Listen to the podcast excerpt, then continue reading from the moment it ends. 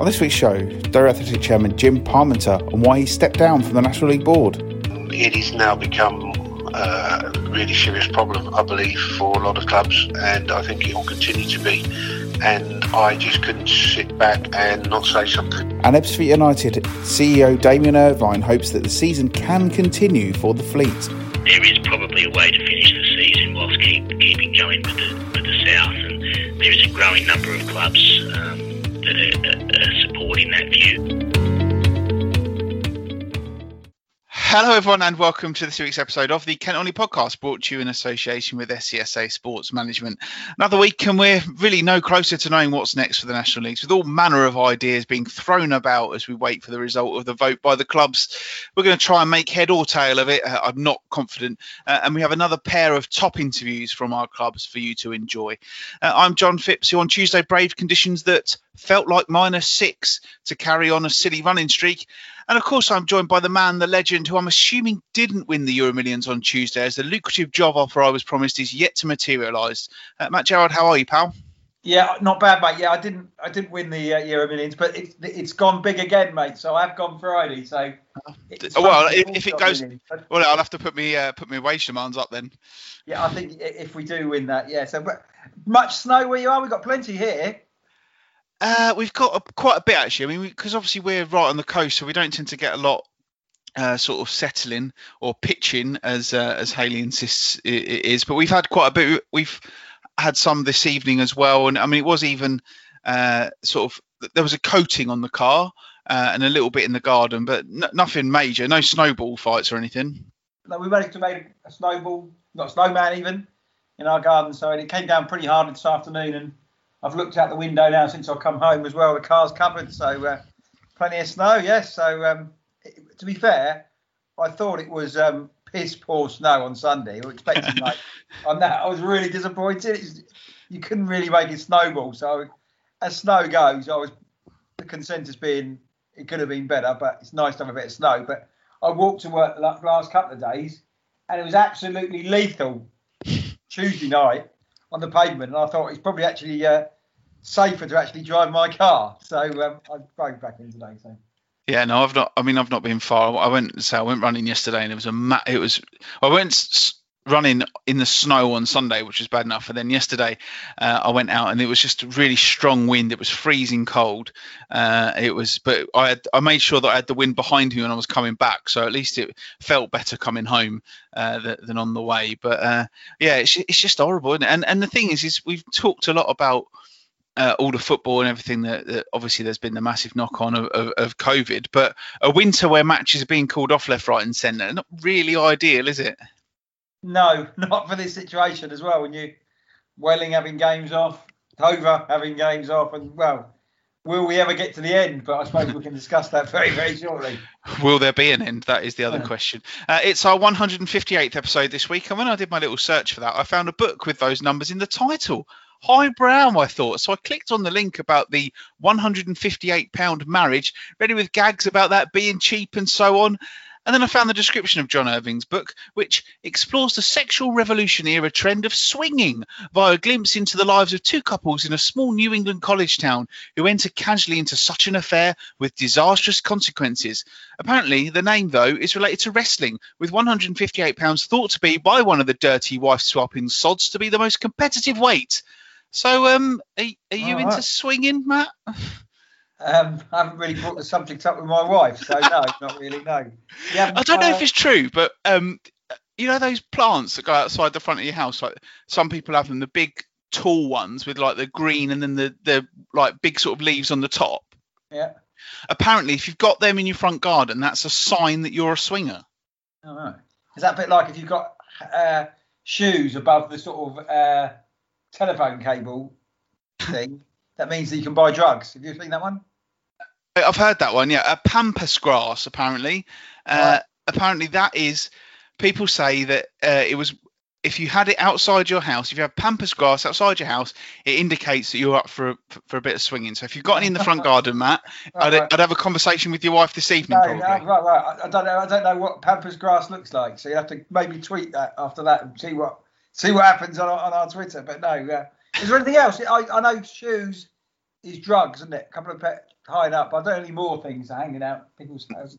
No, I don't know. Um, no. All right. Um, well, maybe next week we can find out if we're talk, not talking about football.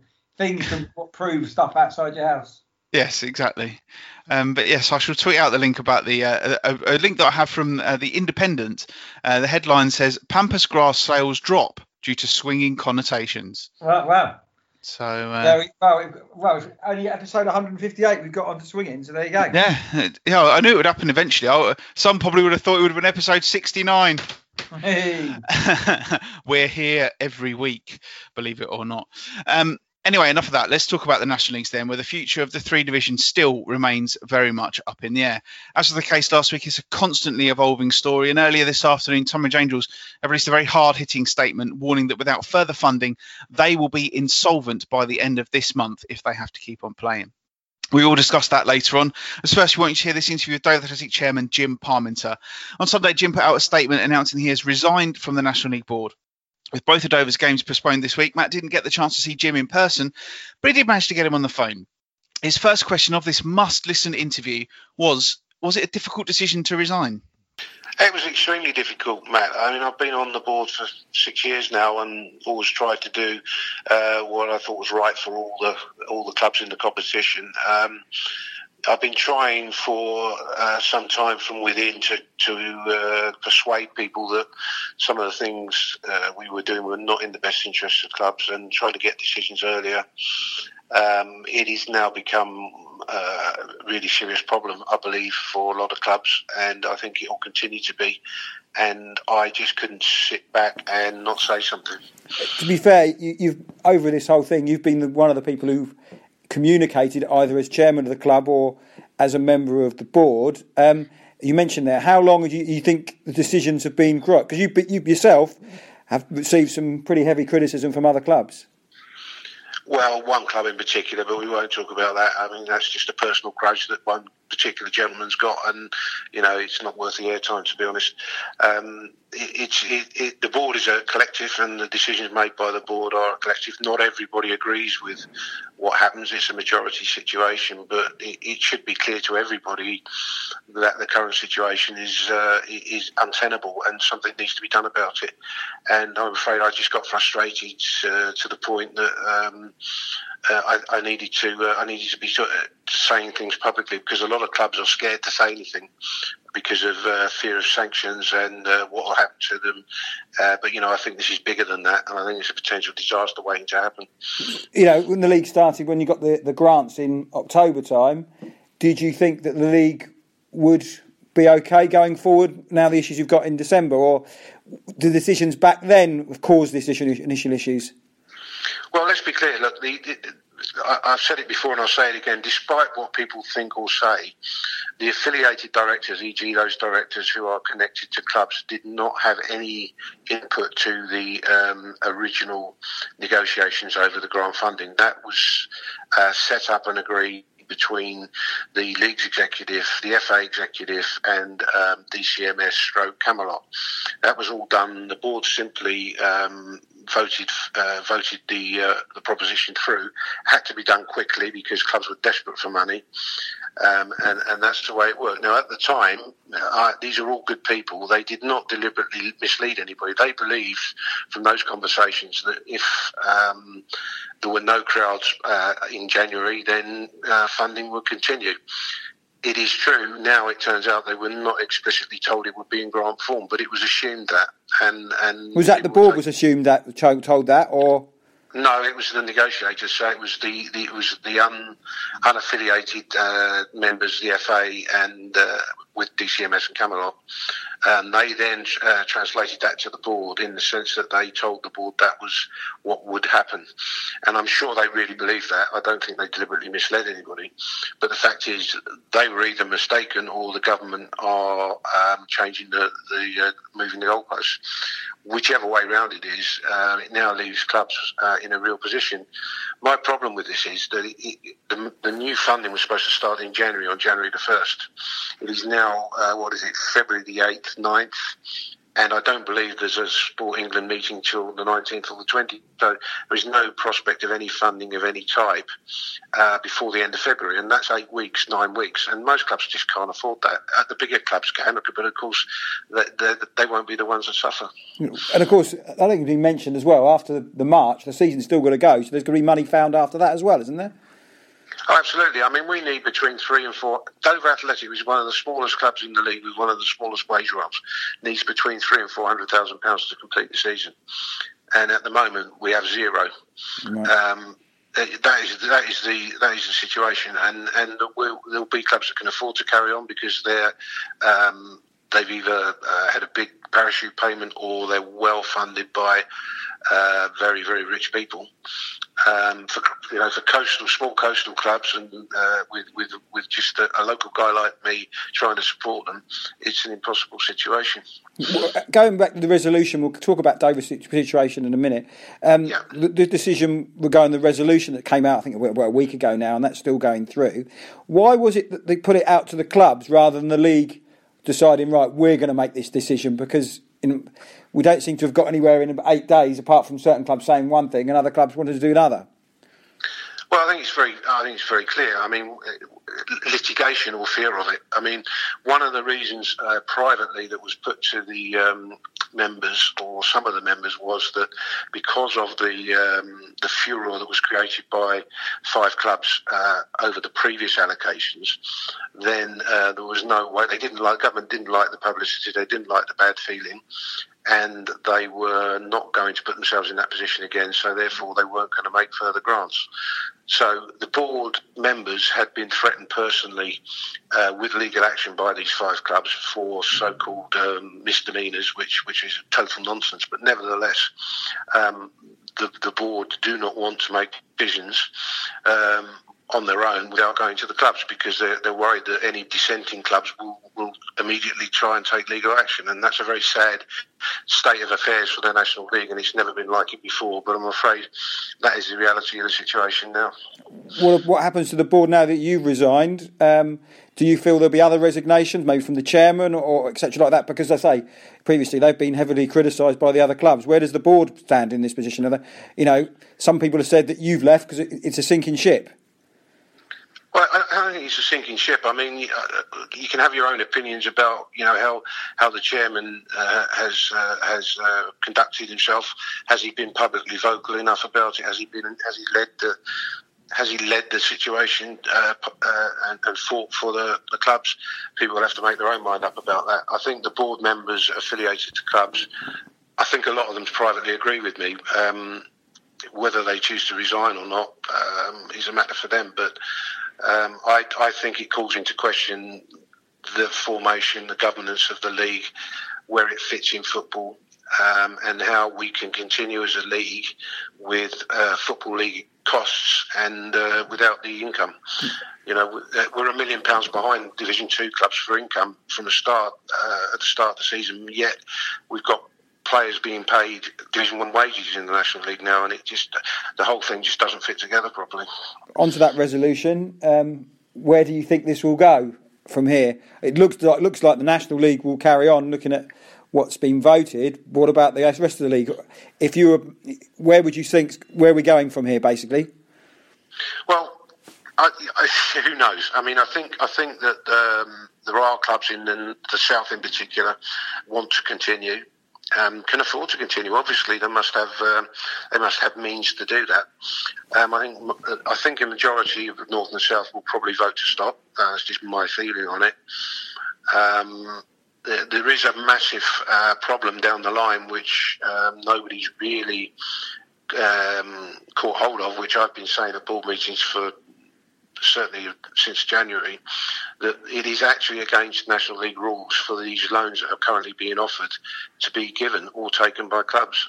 So the league has um, a big problem because it's, it's encouraging clubs to break the rules in effect.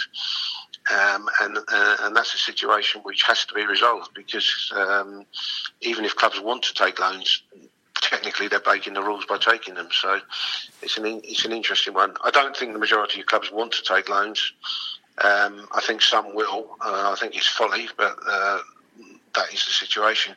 And if the if the National League vote to continue, there will be some clubs. I've, I've spoken to some chairmen already this week who cannot cannot afford to continue. It's not a matter of wanting to or not wanting to if you're if you don't have the money to pay your bills for the next five months and you know you don't have the money, then you're insolvent. And if you're insolvent and you continue to trade, you're breaking the law.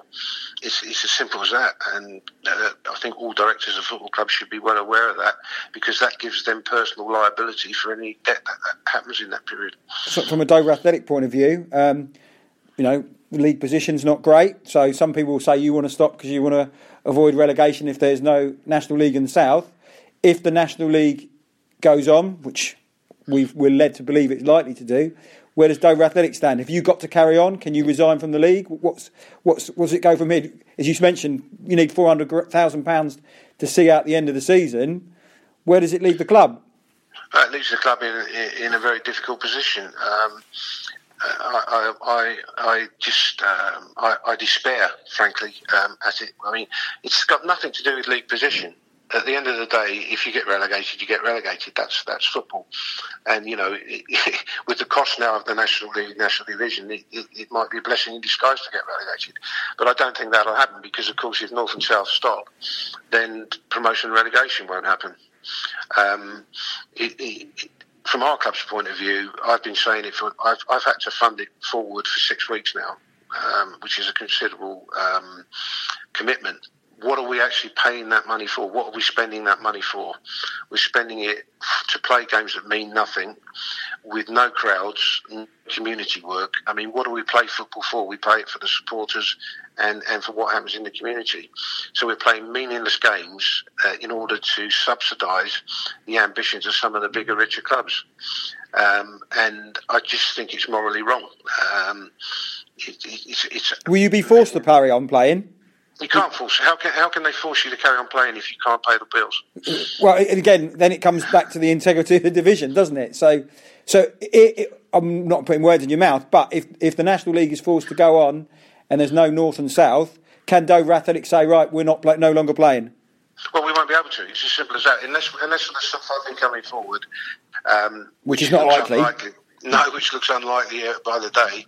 Um, we just simply don't have any income. So if we don't have income and haven't had any income other than government grants since last March, bear in mind, uh, and and the season is, looks as though it's going to carry on through June how do people expect us to pay wages, pay the electricity bills, pay for the training ground, pay for the cut, the travel, pay for all the things that we have to pay for, the medical costs, if we have no income? It, it just isn't. It just isn't a viable uh, thing to do. So there's going to have to be a decision, and in our case, that decision is going to have to happen probably this week, because if we're going to furlough, the way we can survive as a club is to furlough all our staff um, and lock down the hatches uh, stop all expenditure we can stop, pay the bills we need to pay, and then plan for next season. And that way, we will still be a football club, whatever division we're playing in. If we carry on trying to trade with no income, we will go bust. It's a very simple uh, scenario, and, and people have got their head in the sand, and and de- desperately trying to get government to give grants and loans and and all the rest of it. It isn't viable and some clubs haven't realised it yet, I believe, but it isn't viable to carry on. It's, it's suicide in business terms to carry on. You, you mentioned the furlough. If you have to furlough, could you? Certain clubs have furloughed and playing sort of reserve and youth teams. Would you be w- willing to do that if you had to furlough the players? No, I think that I, I think that's a breach of uh, breach of uh, uh, credibility. I don't I don't think we should be doing that. I think um, you know that that that that that messes the integrity of the league up completely. How can the league have, you know, Notts County, you know, don't don't name them for any reason other than they're a big club, playing Dover Athletic under 19s. I mean, it just isn't. It just it just isn't a credible thing to do. It's, it, it would be nonsense. Do you? Ex- to- Sorry, carry on. It would just be totally wrong. Do you expect something to happen in, in this period? The 28 days, still got another three weeks to go. If I don't know if some clubs are keeping their votes back to keep going for the 28 days. I don't think it will last for 28 days. I don't. Certainly in our case, it won't. Um, you know, we, we just don't have the funds to continue, and I don't. Uh, you know, we've applied for a grant from um, uh, from Sport England. We're told that we won't be getting grants. We're told we might be getting a mixture of grant and loan, but you won't be able to take the grant if you don't take the loan. So they're basically holding a gun to uh, clubs' heads, saying you must take loans, which I repeat is against the rules, and and in business terms is completely stupid thing to do. For what? What are you taking a loan for? What if we like if we borrow 250, 300,000, what are we borrowing that money for? We're to, to play a meaningless season. Uh, uh, for what? For who? Who's you know? What, why would you do it? It just it just doesn't make any sense to me. Uh, we play we, we, we play football. At the end of the day, we open our ground and we, we run our club and we play football uh, for the for the supporters and for the town and for and for everything that brings around the community. We don't play football um, to run around in empty stadia with, with, without the ability to entertain people and, and, and, and to do things. It's, it's just a nonsense. If you'd have known this now back in October, there wouldn't be grants after January. Would the, would the league have started? No, I think I, I think ninety percent of clubs, if they'd have been told in um, whenever it was October, look, um, we're going to give you a grant for three months, but after that you're on your own, whether there's income or not. Most clubs wouldn't have started the season. I think most have said that. Um, as I say, there's a great disparity now between this league uh, because of the evil of parachute payments and a few very rich investors between that and, and, and sort of ordinary clubs. And that's something that has to be addressed in the future. But but um, majority of clubs, had they known in October, wouldn't have carried on for sure. I've got to say, mate, that's a fantastic interview. Jim has his critics. In fact, even after the statement, some fans of other clubs on social media were still not seeing uh, the bigger picture. But what he said there is absolutely spot on. Personally, while it's great to have him speaking so openly and honestly on the subject for us, I think he's a loss to the board because he's not afraid to stand up for the smaller clubs. And I think what he said there kind of shows that, Matt. Yeah, um, to be fair to him, it, it is. I think he's as I said, he's been pretty vocal for Dover and the league at times, and I know he's he's had had his critics about the the funding situation, which we didn't go into, or I think eventually that may come out rather than later. But he, as you see on his answer there, he says that somebody else decided it, and it was a decision by the board to give that money. So he, I know he's the one who's got the criticism of that because he's the only one who's put his head above the um, parapet to be shot at. So so from that information, so that that, that interview was done on Tuesday morning before his statement came out. So uh, the consensus there, you can see where he's going from, and maybe when we discussed Tonbridge, that as he said, some other clubs were pretty scared to actually say what they felt in this situation. But at least he's he said how it is for his particular for Dover in particular, and going on the furlough system and needing the money to survive from my point of view, I'd rather just have my football club rather than the club go insolvent because the likes of Altrincham, etc., want us to carry on to, to promote their promotion push. So, um, so yeah, it's the most important thing is the is the future of Dover Athletic Football Club, and Jim Parmenter has been chairman for 15 years, and he's not willing to throw it down the pan, which I think is is probably the right decision.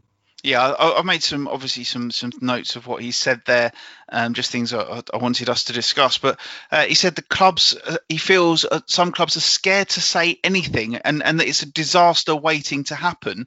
Uh, and he also added that he felt Dover an impossible situation there, smallest club in the league with the smallest budget, and and I can kind of understand that. And we saw that in the summer, didn't we? Where where there was all the issue with trying to let players go and and bits and pieces like that.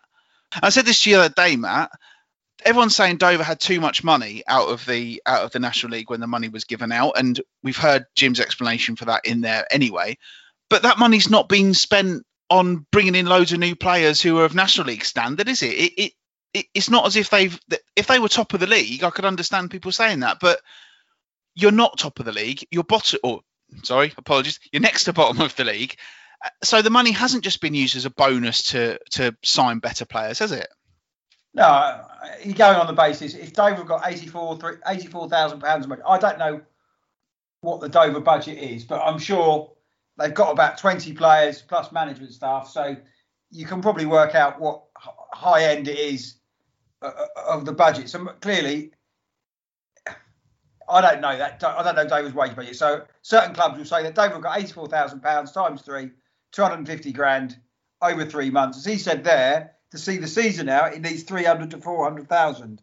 So, you know, we haven't spanked it on players. Um, the wage bill is some of the players are on very small amounts of money, so uh, you can see where it is. So they have been criticised for that, but that the money seems to be keeping the club going what it is. And something got to realise that the travelling expenses as well for Dover is quite high because where they are um, uh, for to clubs. But again, Dover, uh, I don't want to get involved with a debate about the money because I don't know where that money's gone. But I don't think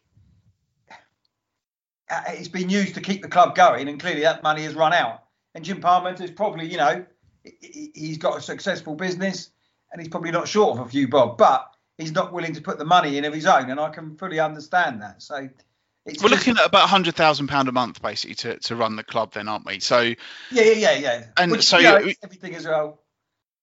Yeah, because and and uh, yeah, the training, the obviously the, the wages, but the travel, as you say, all the COVID stuff that they have to put in place for every home game, and obviously they're going to have more home games coming up, and obviously because you have, I guess, so many fixtures left to play, there's more appearance money, more you know bits and pieces like that. So I, I, I really feel for him listening to that.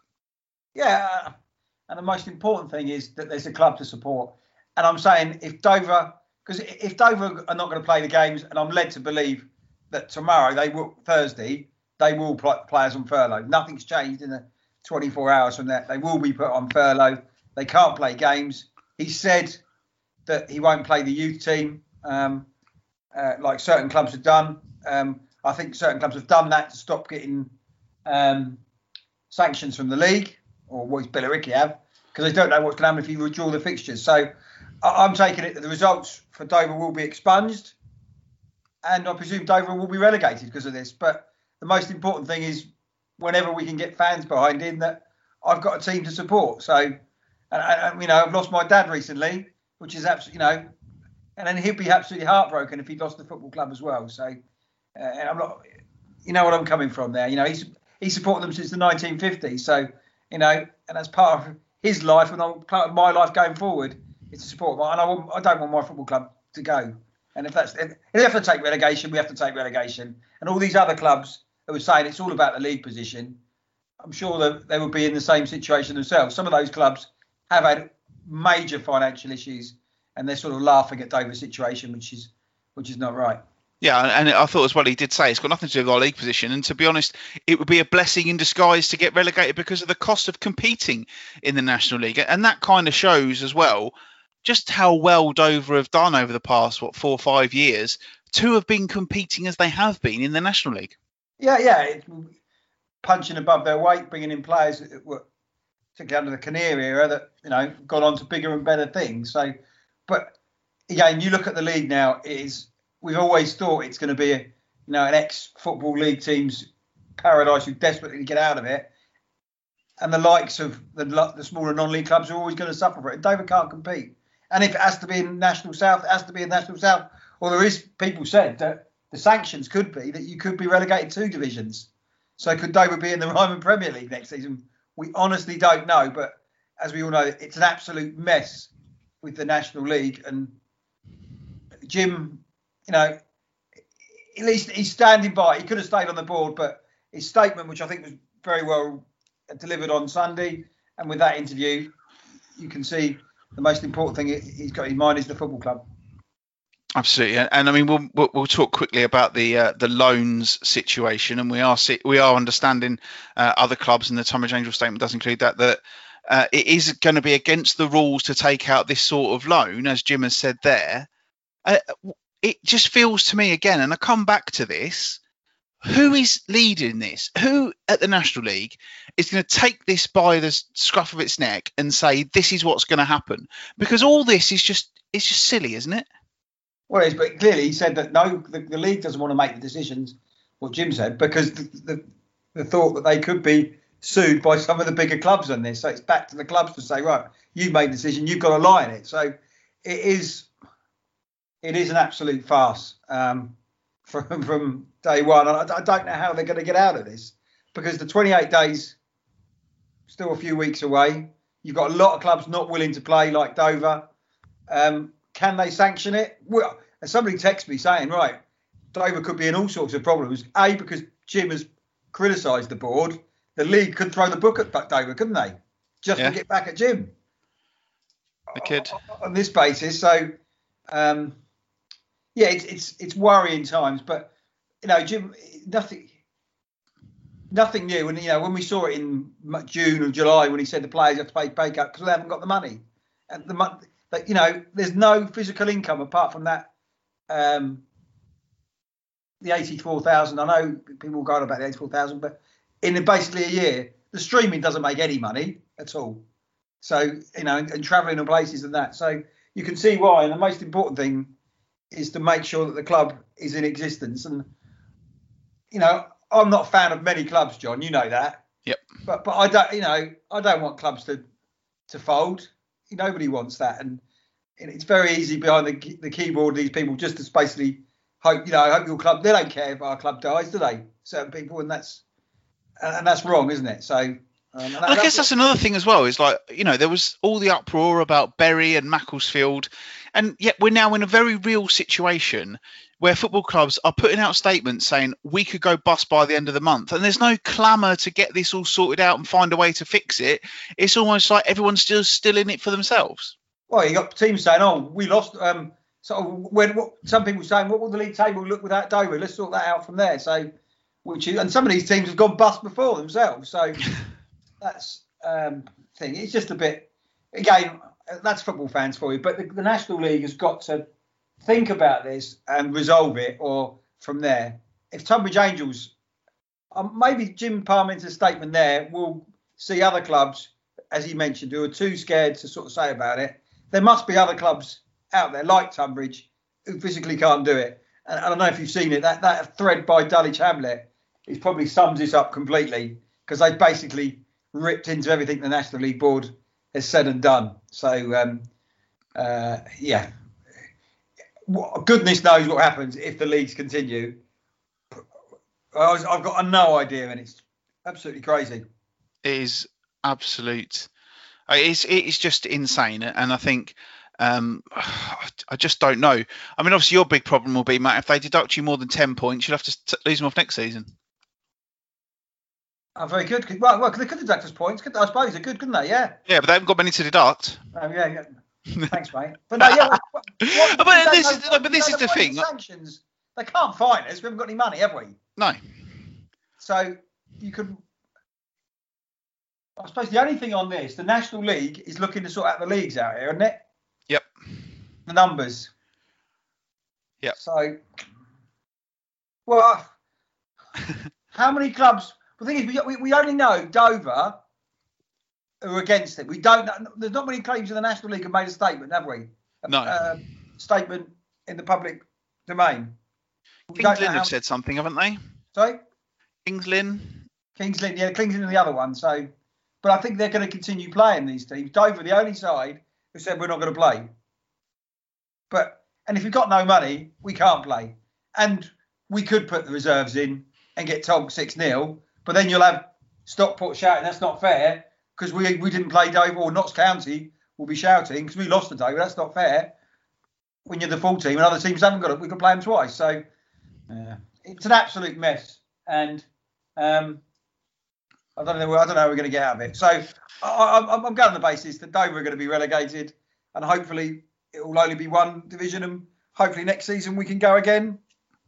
If when there's fans in, but what happens if you can't get fans in in August? Where do we go from there?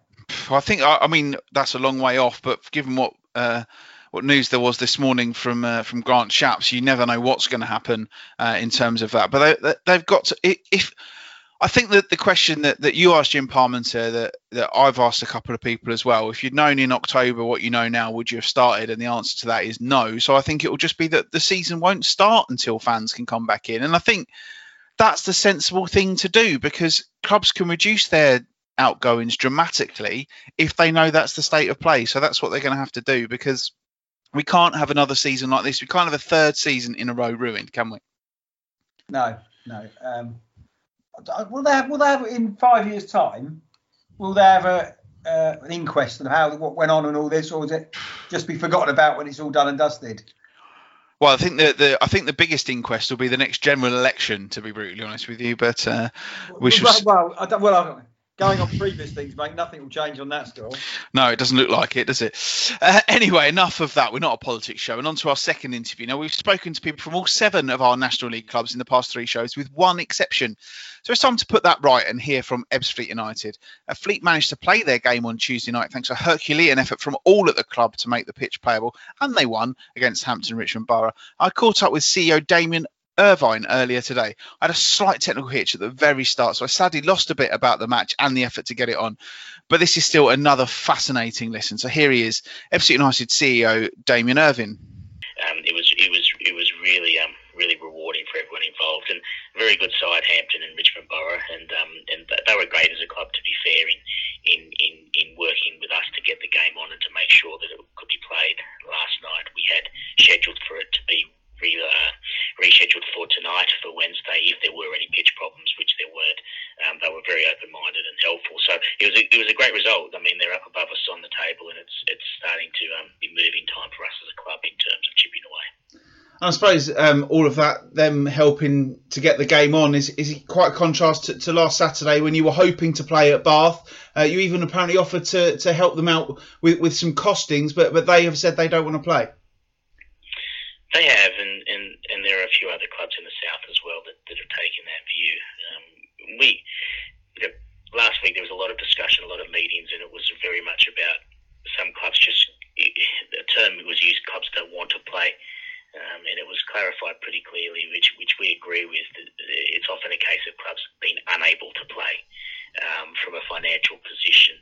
So on that basis, um, the day before, uh, we, to do whatever we could to get the game on. We sort of just offered, you know, not in a big way, and it's not something that we, you know, should get any sort of recognition or plaudits for. It was just saying that, you know, if you, if you need a hand with match official fees, with some catering costs to get the teams fed, or, or, or those sort of out of pocket expenses which all clubs have to go to to get a game on, then we'd be prepared to, to normally the home club.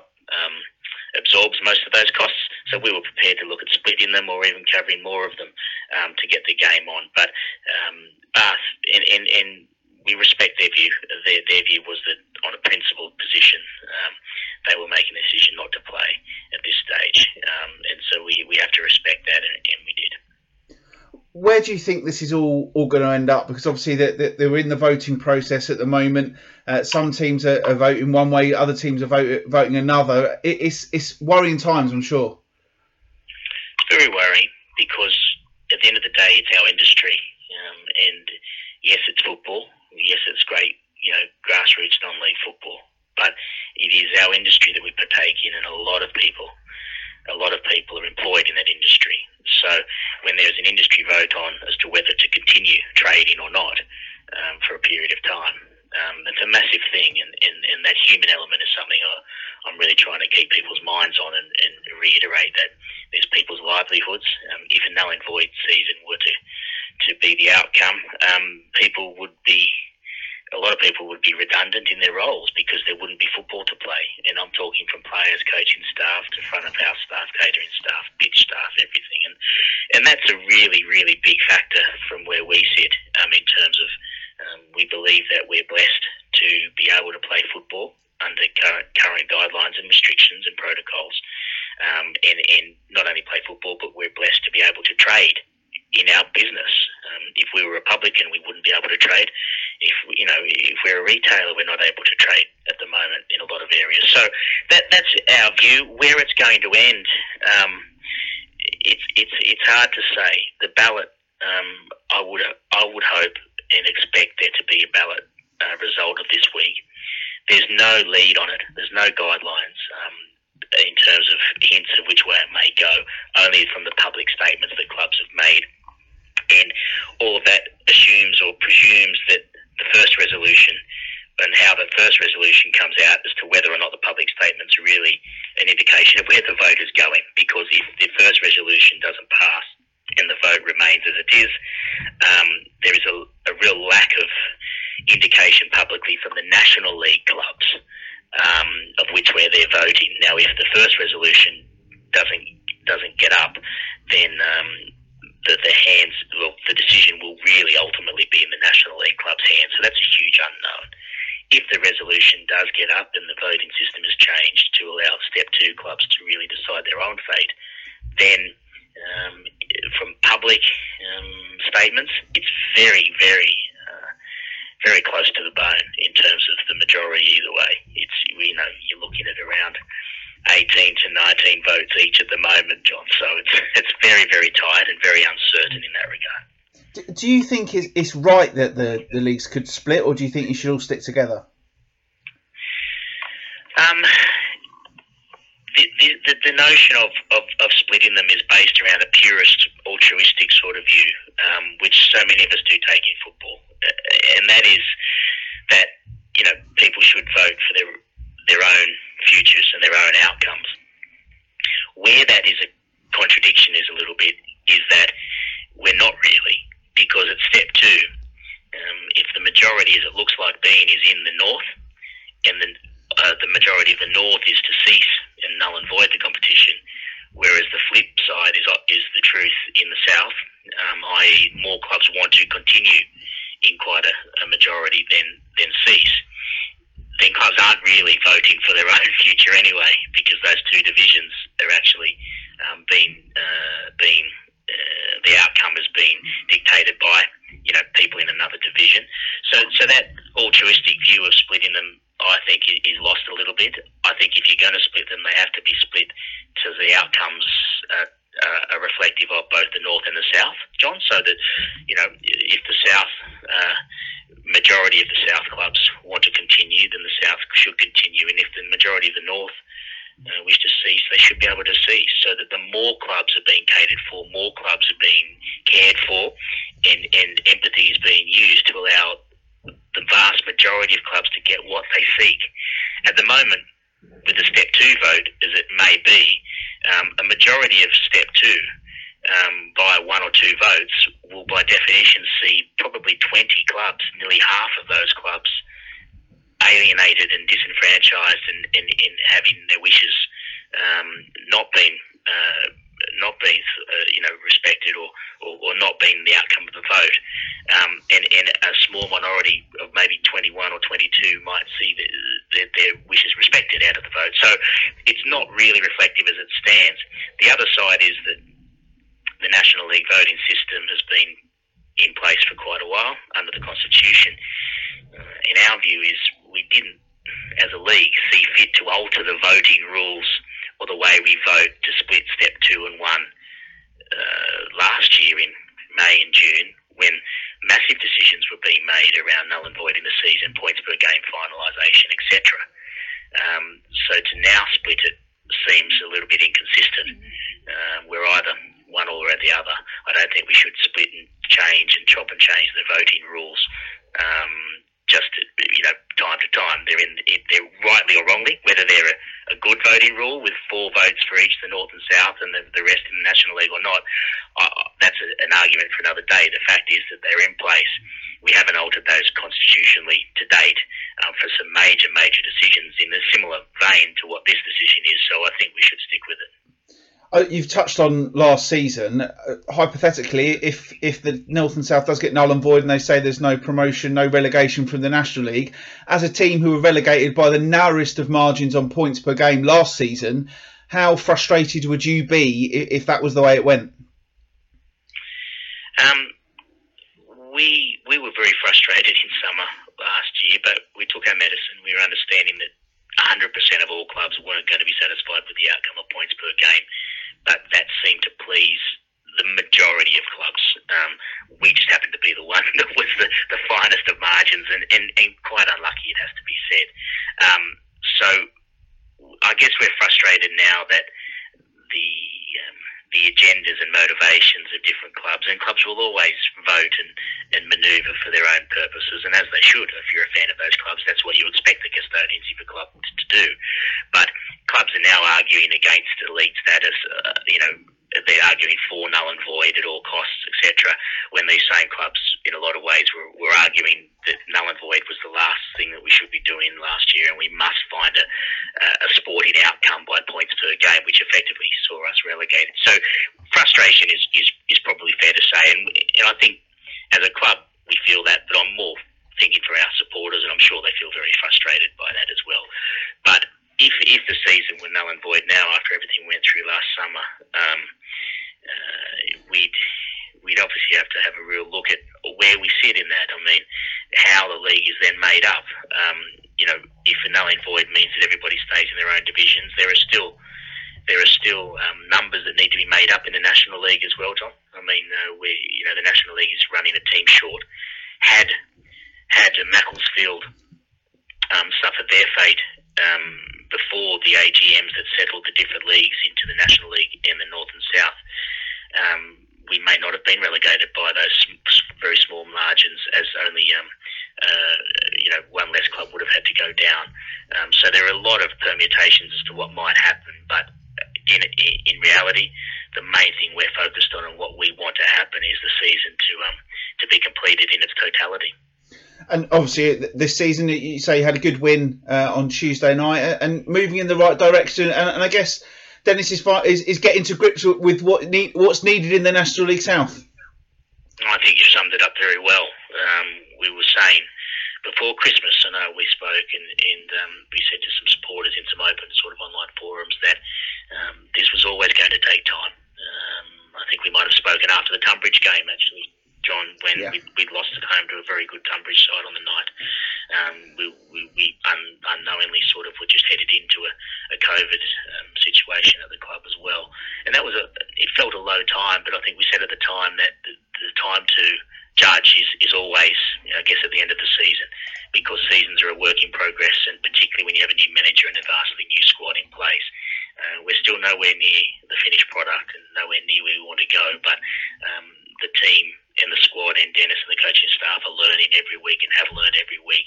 In terms of, um, you know, it's a tough league, and, and in terms of, I guess, the intricacies, the uh, I wouldn't say the dark arts, but certainly, you know, we, we need we're probably a little bit naive in early rounds in terms of a, a few ways we approached matches and closed matches out or, or failed to. So it, it's certainly headed in the right direction. I think the big frustration of the two week suspension was that we really felt after our performance at Slough um, that you know things were really turning. So keeping players and the squads ticking over and keeping any momentum built in this stop-start season is, is probably the biggest challenge of all that we're all facing. But I suppose ultimately, all, all you want to, to sum up is, is to have the chance to play this out and see if you can get back to where, where you think you belong. Yeah, and, and, and I think we, we we want to see that chance for clubs that can play and, and, and want to play. Um, but we don't want to see it at, at the detriment of clubs that are simply unable to, to do it. Um, so in the south, particularly, we're, we're really pushing for an outcome that um, allows those clubs who simply can't play to to be safe in terms of, and I don't mean safe from relegation or anything like that. I think that goes without saying, but safe from um, the risk of, of their clubs not being around financially, um, you know, in, the future. So that, that's paramount to everyone. But we really do believe there is a way to to achieve both outcomes by continuing continuing the season, but also showing compassion and empathy um, under the rules that if a club needs to sit out for the rest of the year, and in the south we're talking a, a minority of clubs there, I think you know maybe three or four, um, then there is probably a way to finish the season whilst keep keeping going with the with the south, and there is a growing number of clubs. Um, that are, are, supporting that view and considering that view and would support that view if the league took a took an angle that um, perhaps there's a way to, to please most people here. So you've got two ends of the spectrum there, Matt. Jim's desperate for it to stop. Damian very much wants it to continue, and you can understand where he's coming from. But as much as I, I enjoyed that chat, and as much as I, I, I, really like Damian as a bloke and everything that he's done for Ebbsfleet, I, I just think the idea of of just continuing without half the clubs, it's just a non-starter for me. Yeah, my first thing on that basis would be how the hell the National League who don't know their left from their right will organise all the fixtures in there. Unless you basically expunge the league and say, right, we're starting again from afresh, because that would be absolute chaos. Um, and going back to the resolutions, you probably got to say they put in that the North and the South were one um, entity, weren't they? So yeah. I think, and again, and I, it could be that the, the likes of Blyth Spartans could end could end absolute season, which some ways doesn't seem right. But as in the same level, it it probably does just to keep the uh, the way that the systems work. So that's the thing. I mean, uh, uh, you can't have the South continue playing and the North stop because if the South are playing, they are playing for for promotion places, and they will want at least two. And so the North, how are they supposed to then come up with teams to be promoted? It, it's that it. I know the frustrations, you know, and at the end of the day, I'm a football person. I want football to continue as as long as it's safe to do so. And I'd you know I'd love nothing more than for there to be a, a pot of money to make it okay for Dover to play, to make it okay for Tonbridge James to play. But the fact of the matter is, if it if there are a, if there is a danger of clubs going to the wall, you've got to make sure that everyone's looked out for. And I, I feel the frustration of Damian and uh, of Steve Irving at Dartford uh, and and all those who do want it to continue I get that frustration, but you've got to draw the line somewhere. And you know, this idea of all, oh, if you don't want to play, it's all right, we'll forget about it. Or the guy from Gloucester, who I mean, that's an interesting story in itself, but saying, "Oh, we're happy to host a playoff to fight to, to of all the teams you want to play to find promoted teams." It's just not not going to work out, is it? No, I'm going on the basis, you know, respect for Damian, what he said there. The resolution was to carry on or basically stop. Now coming up with these convoluted um, ideas, that maybe should have been in the resolution from the league regarding about this. And maybe that again, it's the problem of the National League sorting this out in the context of, of that of what, how they're going to do it. Was there any communication with the clubs regarding the resolution? Probably not. So yeah, I think the Gloucester one is a strange one. Uh, I don't think you can mix it up, and I don't think you can have two sides promoted from Conference South and nobody from from the the Northern League because you could have the likes of York saying, "Well, this we want to go move into that division, isn't it?" Then it all kicks off again. So it's it's just such. Every time I think about this, it gets crazier and crazier, and I shake my head thinking, "How the hell are they going to get out of this?" I just I've got no idea uh, how the vote's going to go. How, we don't know how many teams are like Dover, are like Tonbridge, who don't physically want to play on. Dulwich clearly one of the other ones. But now you've got other sides just rearranging fixtures to get games in. It's just turning into an absolute farce. And and the suspension just seems the suspension for two weeks and nothing really carried on. No resolution in those three weeks now. It's just. Uh, I am lost for words, John, and I'm getting lost for words on this because I am getting fed up talking about it because all we wanted, we should be talking about football. We're talking about decisions by authorities in football who clearly have got no idea, and you've got clubs bullying little other clubs, I'm sure, or not bullying, um, lobbying other clubs to get, get going. It's just strange, you know. Havant and Concord so against this for some reason, weren't they? and in the space of about a week, they were, well, we want to play, we want to play. What's happened there? Clearly, looking at that thing from Tonbridge, it can't be the um, testing because they basically debunked the testing in one statement, saying that it's pretty useless. So I just don't understand what's going on. Is there lobbying by certain clubs to get other clubs to go? That is a, a, big question, and we and we, I, I, genuinely don't think we're ever going to know the answers to that. Uh, you, United have voted to end the season. A statement they put out on their website a couple of days ago said, uh, as most supporters will know, because the ongoing dispute with the National League and its board, we were deprived of some £100,000 of grant funding, which we should have received by now had the board acted according to government guidelines. This has created a significant shortfall of funds. It would be dangerous business practice to, to now try and borrow money, putting the club back into debt, possibly having to mortgage the stadium just to play out this damaged season.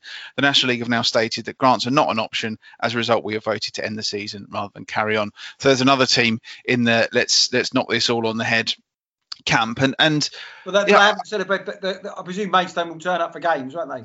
I guess so, yeah. But I, I suppose the other point as well is, you know, it, if it's a majority vote and it comes down to, I mean, as Damian was saying there, it is going to be close.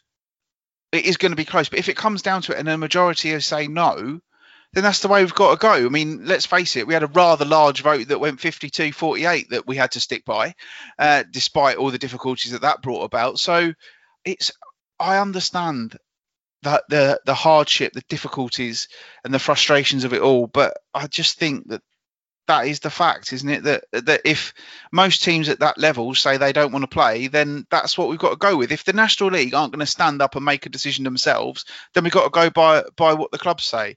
And I mean, I'd be fascinated to know what would happen if the well, we, we kind of saw the football league made the decision about their about about their stuff. It, they did very well compared to the National League last year, even though obviously they had their critics. But if the National League aren't going to stand up, they've got to listen to the to the clubs. And if the voice of the clubs is is they want the season to stop, then unfortunately the season's got to stop.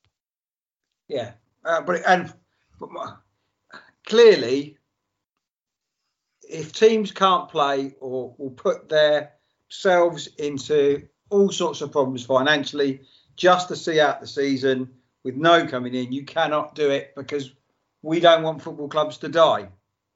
And if Dover have to take relegation or they expunge their results, I don't know, but I think it will get very messy particularly in the conference north and the south, to expect to do it from there. But um, yeah, I think it's just so messy. So right, it needs to be some balls here. Right, this is right.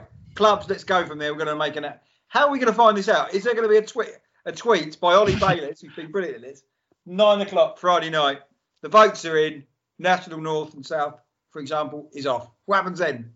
Who knows? there's going to be some sort of build up for this. Just got right, isn't there?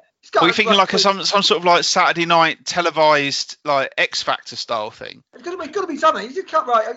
I just got a tweet. Uh, the votes again gone against it. Conference South and North are off. That's it. You know the club. It's just it's just farcical. Absolutely farcical.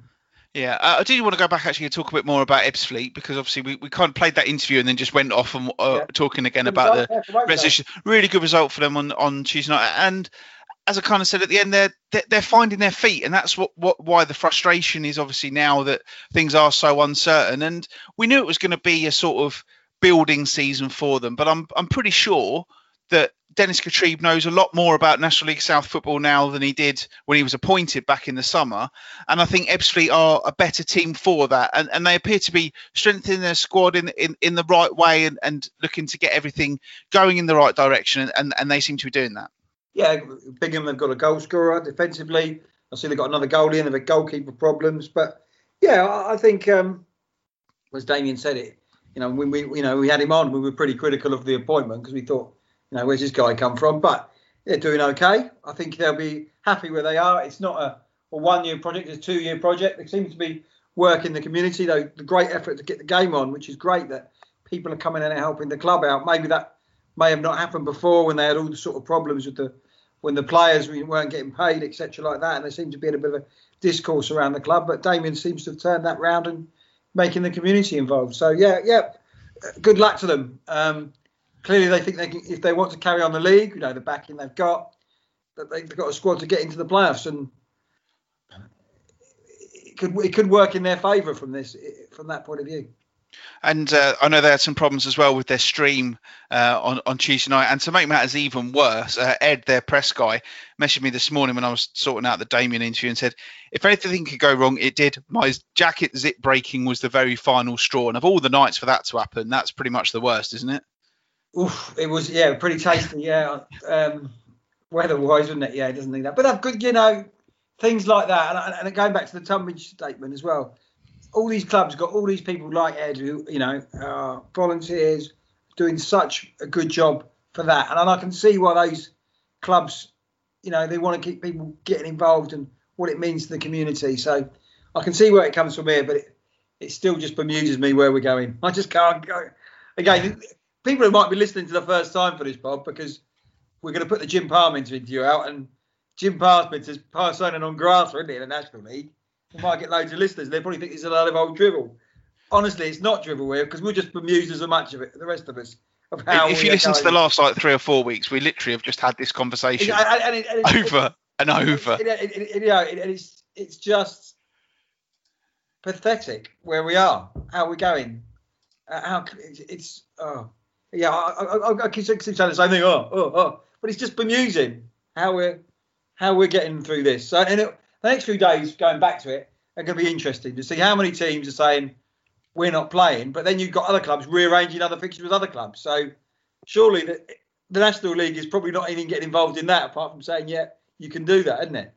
The clubs seem to be organising it amongst themselves now, isn't it? Really? Yeah, it's madness. Uh, we will talk about this Tonbridge Angels statement then, which came out, as I say, earlier on. They had a board meeting on Monday, uh, and they say with no money coming in since December and wages and overhead still to pay out, the club will find itself insolvent by the end of the month. The National League has been informed of this fact.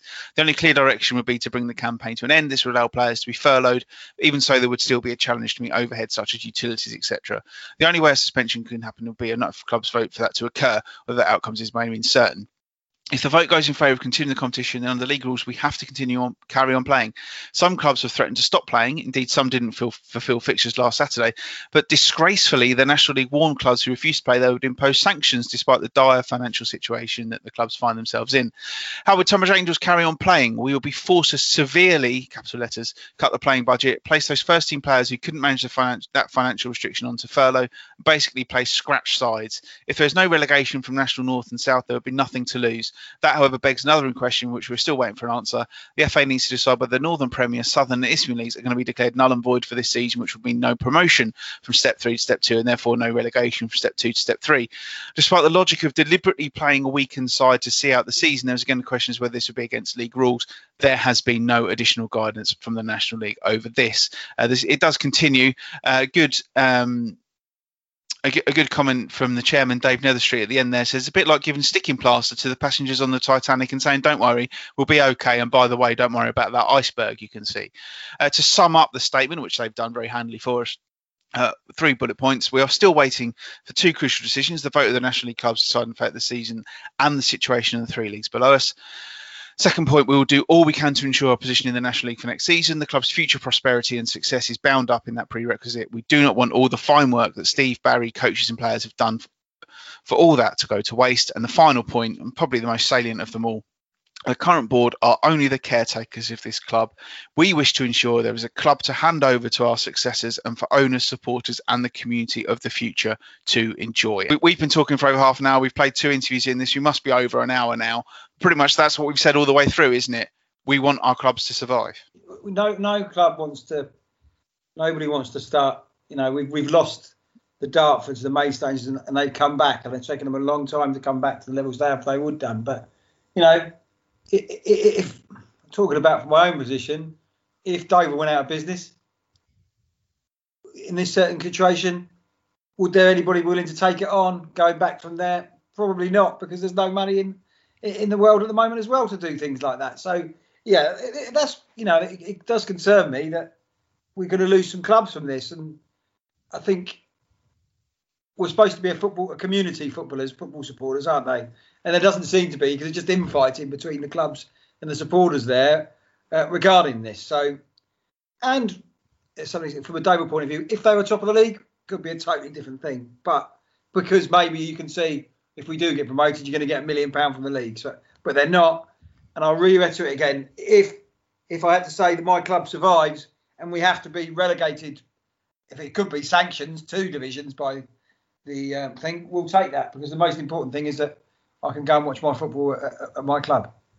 Absolutely. Uh, we will talk very quickly about the action on the pitch from Saturday. Bromley were beaten 2 1 at Weymouth. Uh, they bounced back with a 2 0 win over Kings Lynn. Funnily enough, I was just talking about Kings Lynn and I Googled them, and, and the, the, local paper up there wrote down Kings Lynn beaten on Bromley's plastic pitch, which is like the most 1980s headline I've seen in quite a while. Um, but uh, but there you go. So 2 0 win for Bromley. Um, on Tuesday night. Both of Dover's games were postponed due to the snow. Uh, this weekend there are fixtures scheduled, uh, so we, we, remain to be seen whether Dover Athletic do indeed travel to FC Halifax Town on Saturday. Uh, Bromley are supposed to be at Wealdstone, uh, and then on Tuesday night, Bromley away to Dagenham and Redbridge, and Dover, so say away to Sutton Athletic. So we'll find out next week whether those games uh, have gone ahead into the National League South where there were, of course, some fixtures. Uh, Dartford disappointing again for them uh, on Tuesday night, beaten 1 0 at home by Eastbourne Borough after Good a 2 2 draw against uh, against Welling, where Welling were 2 0 up as well. So disappointment for Steve Lovell. I know he felt he should have won that game. Uh, but Dartford are, are stuttering along at the moment. And Steve Irving did say last week, you know, I don't think we've been playing that well. And th- there might be a little bit of concern creeping in for Dartford on the pitch. Yeah, and some of it points on these sort of things. I know they they do seem to have an influx of players every week. Players coming in from that. I know that's Steve King's management because he knows so many players and uses players he can trust from there. But the constant changing of a side maybe causing sort of issues. I know they're desperate to get a striker who's more consistent. So maybe that's not working there. I suppose they played 19 games, but other other sides got game in hand with them. You wouldn't think maybe the titles there, but yeah, you need to get a bit more consistency going forward. And, I, am not a, a, great believer of changing, switching your squads around and bringing players in and out. It must be a bit worrying for the players as well, getting that sort of consistency and working together with it. Yeah. Also on Saturday, uh, Tonbridge Angels were beaten 3 0 at home by Hampton Richmond Borough, who obviously then went on to lose to Ebbsfleet United on Tuesday night, as we've already discussed. Uh, Maidstone were in FA Trophy action on Saturday. Uh, incredible game for them against Hornchurch, and it ended in a 5 4 defeat, with the winning goal for the Essex club coming deep into stoppage time. But I'd imagine, Matt, once that draw came out on Monday and Hornchurch were sent up to uh, the home of my goddaughter Darlington, I'm pretty sure Maidstone were like, well, dodged a bullet there. Yeah, I see the I see the um. I think if you, even if you, if you win, you get seven grand, but if you lose, you get two grand. So it will probably cost Hornchurch more than two grand to get there. So I know the Maidstone fans weren't particularly impressed. If you see the highlights, some of the goals they conceded were pretty shocking. And to be fair to Hornchurch, they haven't they played like three games since October. But and up, well, as Hornchurch, some of those players have been loaned out left, right, and centre. But yeah, disappointing result. Maybe Maidstone could have gone used that competition as a as a trying to get to Wembley and that thing to get some um, a and some money. And that's what the competition's a bit bizarre as well, John, because clubs in the north who said they want to stop, like including Darlington, are quite happy to play in the trophy because there's money involved. So, and again, that's again the National League being a little bit strange because surely they say if you're not playing in this, you shouldn't play in any competition. So which I don't, which I, but I can see why they're doing it because there's some money involved in that. There's no money in the league games. Yeah, and of course, I, I, I, always say I don't find other people's disappointment amusing, but I did find the final tweet, uh, the final whistle tweet from uh, the very sweary uh, at PP Maidstone Twitter account on Saturday's game quite funny. Um, and that account is is a must follow if you are over a certain age. But if you're under that age, give it a swerve. They're not the uh, most PC, shall we say. As fixtures scheduled in the National League South over the weekend, I could just chuck all the balls up in the air and see what comes down of whether these any of these are actually going to be played. Uh, Dartford are supposed to be at Billericay, Maidstone at Braintree, Welling at Chippenham. Welling, Welling are going playing Dorking now apparently. Are they? oh, yeah, Welling Chippenham was already off. Yeah, running the league. yeah, they are. That's right. Yes, because Welling's game at Chippenham was called off. That hasn't been updated on the fixtures I'm looking at, but that game has been called off. So they're apparently now playing Dorking, who were supposed to not be playing at all. Doing a lot of things, Dorking, don't they? Yeah, I think I think they want to get promoted. I think. I've got that. Yeah, they seem to be. Uh, yeah, I think maybe go to if you want to find out what's happening, go to Dorking because they seem to know what's happening a lot more than the league. Yeah, absolutely. Uh, if they do the promotion on who wants it the most, there's no doubt who's going to go up, is there? Uh, Ebbsfleet United away to Havant and Waterlooville on Saturday. Tonbridge Angels at home to St Albans City. Uh, and then Tuesday night, more fixtures. Maidstone at Dulwich, apparently. Tonbridge Angels are home to Bath, apparently. Welling against Ebbsfleet, that will probably go ahead because I think they're both still up for it. So, uh, yeah, who knows? But we'll, we'll discuss what action there is or isn't. Just, just sit down, kick off and just sit down and just talk amongst themselves. Be like that game Scotland played against no yeah, one. Exactly, yeah. yeah that could well be that, that, that basis. I, I know it's not. Yeah. It, yeah. Well, I think Dulwich, you know, you know, Dulwich are one of these clubs that comes out with this, you know, that you know they're they're quite, Dulwich and Maidstone are sensible clubs. I'll leave it at that. Yes. A uh, couple of uh, other bits of news. Some sad news from uh, Folkestone Invicta today, uh, who say on Twitter they've received some unfortunate news that one of their loyal supporters, Harry Lester, uh, has passed away. Uh, all of us at the club are saddened by this, and our thoughts and prayers with Dean, Ricky, and Donna at this time. Harry always had a smile on his face. They added alongside Ted. They made coming to Folkestone a joy. Match days won't be the same again. We're absolutely devastated as Harry always made a smile and always had time to chat to us. A, few, a true FIFC legend. Uh, so yeah, thoughts with uh, all of Harry's family and uh, on on that sad loss. Um, lest we forget, Matt, we've still got um, other divisions that was mentioned by in Tonbridge Angels in their statement. Who, who we don't know what's going on. The Isthmian League uh, and the the SCEFL. i have just been on both those websites. There's not much going on uh, in terms of much being said at all. But I did receive uh, word the other day that apparently there was some. Uh, the Alliance Committee met last week to discuss uh, the results of a survey. Uh, one interesting answer. This is from at Project Non League on Twitter. At, on their Twitter handle is at Project Non League without the UE and a one. Uh, one interesting question we can answer is that is whether last season's results could be could legally be used by the FA to help assist with determining on-field performance. The answer is yes. Uh, whether that means they could use a combined points tally, last season's results only, this season's results only, or clubs apply for promotion like within the Women's League, we don't know. And these options are available to help do the restructure should they wish to. Hashtag restructure now. And I'm a big fan, Matt, regardless of what goes on in the National League, of evening out these divisions. They want to get this restructure done. There are teams who deserve to be promoted, not just on this season, but on last season as well. And I think if they can do that sensibly, they should just get it done, get it all evened up, so we don't have the farce of oh some teams going up, other teams don't, fewer relegation places. Let's get all these divisions to 24 for the start of next season, whenever that may be. Yeah, it's gone quiet. I, hadn't really thought about it. I, I was under the impression that the feeder leagues into the into the conference pyramid basically had stopped, but they haven't said anything if it's going to stop, are they? No. Clearly, they're not going to. Clearly, I wouldn't have thought they're going to be start playing. So, so how? So they could. So Folkestone will be doing all right. Could Folkestone be? Would only be is only do your promotion team. So you merge your results like Worthing are doing quite well, haven't they? Yeah, so Worthing, Worthing and Cray, Worthing and Cray are clear in the Isthmian League Premier Division. Right. So over the last two seasons, they would be promoted. Yeah. Right. Would there then is that because it's 21 teams in the um, south at the moment, isn't it? So the south are looking for more teams.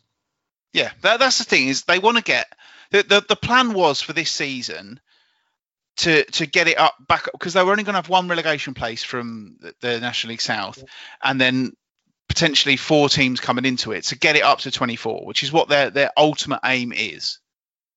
So you've got uh, so the aim is 24 in the National League, 24 in the next two, then four below that, eight below that, and a proper a proper actual not lopsided pyramid, which is what everybody wants. So I think they've got to find a way. They've got time now. They've, they've got at least seven months to sit there and say, let's find a way of, of sorting out this pyramid. But again, the problem is that's going to take some leadership from someone, and no one's willing to do that. So unless this all becomes the Kent League podcast pyramid and we organise it all, I don't think it's going to happen.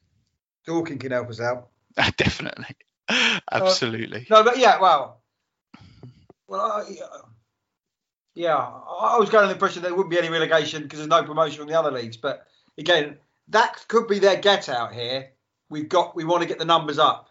Yeah, National League. I, I firmly believe there should be no. It, I don't want to see anyone relegated on two season points per game. I don't want to see anyone relegated on on anything silly like that. But where there are gaps, let's fill those gaps. Yeah, I think that, that makes a wise decision. So, um, so that, could make, that could make the uh, if Dover get relegated and nobody comes up from a Kent point of view, the Kent the Conference South next season could be a really good Kent dominated division. Yeah. Could it ever? That'd be fantastic. Yeah. Uh, yeah, but, uh, anything else going on? Let's let's talk about um, other stuff for a while. Um, not really. Um, uh, no, no. Again, I've, I've still been going to bed at nine o'clock. um, Are you in your gym jams now? And uh, no, because we were watching the telly. The kids went up to bed. Um, still in my. I'm watching a bit of Spurs against Everton that's on the telly. Um, no, but it's just yeah, it's just Groundhog Day. Everybody's sort of saying this. So, and I'm led to believe that the kids was, you know, the announcement. My kids won't go back on the eighth anyway, so because they're they're a bit older than that. So it's just a man.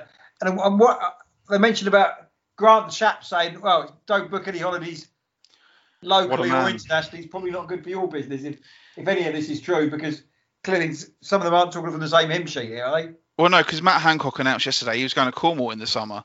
Um, but then, yeah, Shapps has come out today and said, don't book anything. I don't want to get anyone's hopes up. But it's insane. You know, I get everything that's going on, but are we all just got to sit and live like like monks until there's no cases? Because we managed to July and August were absolutely lovely months, and and the and the cases were low. The the death numbers were thankfully low.